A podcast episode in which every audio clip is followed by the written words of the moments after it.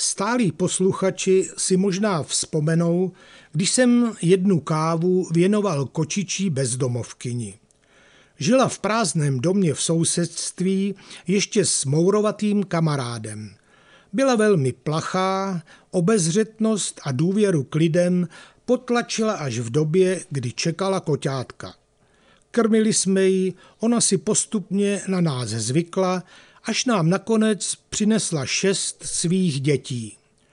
Postarali jsme se o celou rodinu a našli jsme všem i majitele, kteří o ně stáli a ke kterým jsme měli důvěru i my.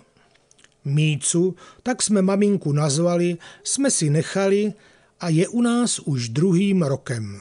Za dobu, kdy má stálý domov, si sama vytvořila svůj režim a zvyky, které respektujeme. Ačkoliv má svůj záchod, chodí raději i ve špatném počasí ven.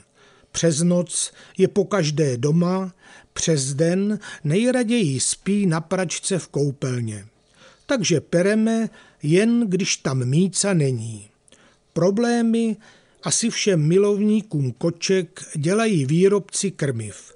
Stalo se už dvakrát, že si naše i sousedovic kočky zvyknou na stravu, konzervy jsou k dostání, ale najednou je konec a neseženete nic. Výrobce přejde na jiné krmení s jinými cenami a počase se to opět opakuje. Byli jsme rádi, že Míca pozvolna skončila slovem ptáků a myšek, ale právě ty změny výrobců konzerv nám komplikují výchovu. Po velmi dlouhé době, kdy jsme měli pejsky, jsme se učili žít s kočkou. Už víme, co má ráda, umí si říci o vodu, propustku ven i klid na spánek. Má ráda papírové krabice, kam hned vleze. Při životě v domě si ale zachovala svoji ostražitost z předešlé doby.